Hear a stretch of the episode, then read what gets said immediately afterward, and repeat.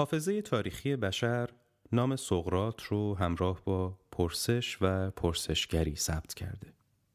پرسش های پی در پی سقرات تا بنیان باورهای افراد ادامه پیدا می کرد. آرامش خیالی دانایان رو برهم می‌زد، ذهنشون رو بر می آشفت و اونها رو به تعمل وامی داشت.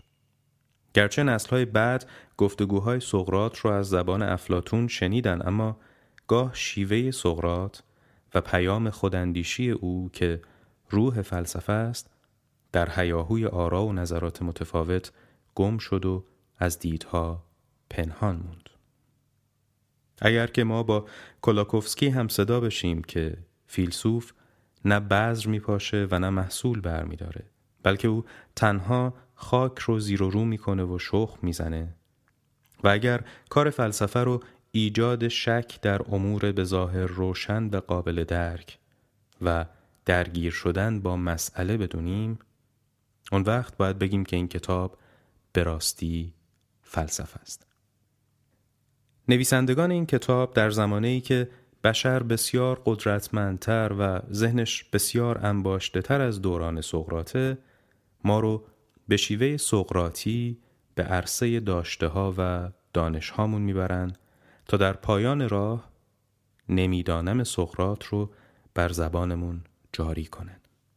نمیدانمی که به بیان اونها اصل حکمته. اونها از ما درباره چیزهایی می‌پرسند که به نظرمون بدیهی و روشن میاد و هر سوالی رو درباره اونها احمقانه و دور از خرد می‌دونیم. اونا از مکان می‌پرسن و از جایی که ایستادیم. و از زمان و آنی که در اون به سر می‌بریم. و اینکه کیستیم و وقتی از من، مکان من، زمان من و چیزهای شبیه این سخن میگیم در واقع داریم از چه چیزی سخن میگیم؟ آیا ما واقعا مختاریم؟ اگر اختیار داریم چقدر و تا کجا؟ و اصلا کدومی که از کارهای ما از روی اختیاره؟ آیا دانش ما معتبره و به حقیقت راه می‌بره.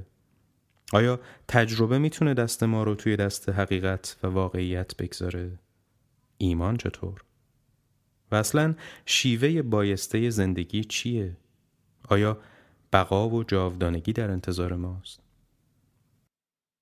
بعد از این طور پرسش ها و به چالش کشوندن پاسخ های مرسوم و معلوفه که ما هم با نویسندگان کتاب هم صدا میشیم که خرد در همین پرسشگریه. شاید بگید که اینها سوالهای کهنه که به اونها پاسخهایی شایسته و از زوایای مختلف داده شده و چه نیازی به طرح مجددشونه.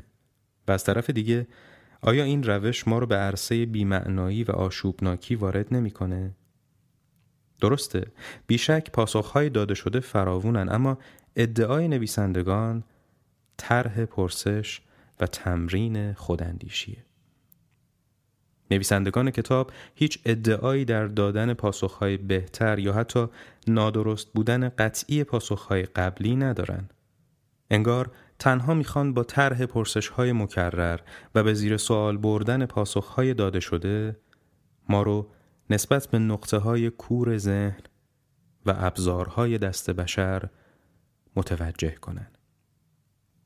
فکر کنید اگه کسی حتی نچندان فاضل و دانشمند پاسخهای داده شده رو مورد پرسش قرار بده؟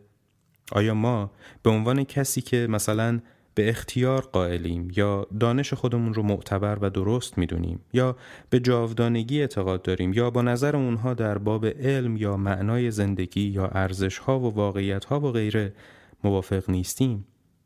اون وقت نباید پاسخی در خور باور یا ایمان خودمون فراهم کنیم.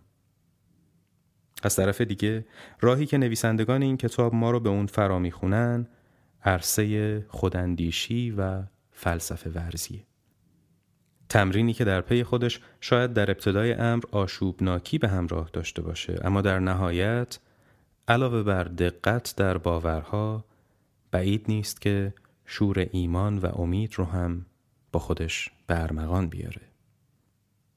بیایید یه بار دیگه مثل دوران کودکی لذت بازی رو تجربه کنیم.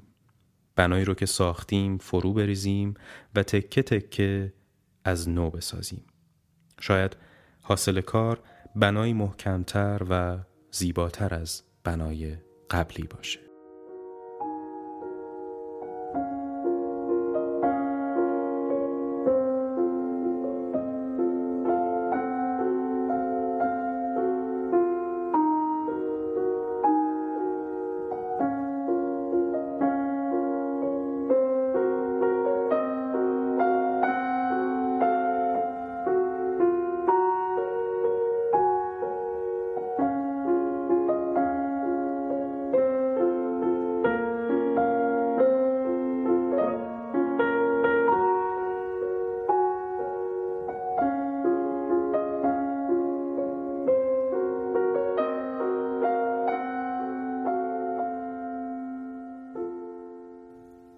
پرسیدن مهمتر از پاسخ دادن است. نوشته دانیل کلاک. برگردان حمیده بحرینی. تنظیم نسخه شنیداری کتابخان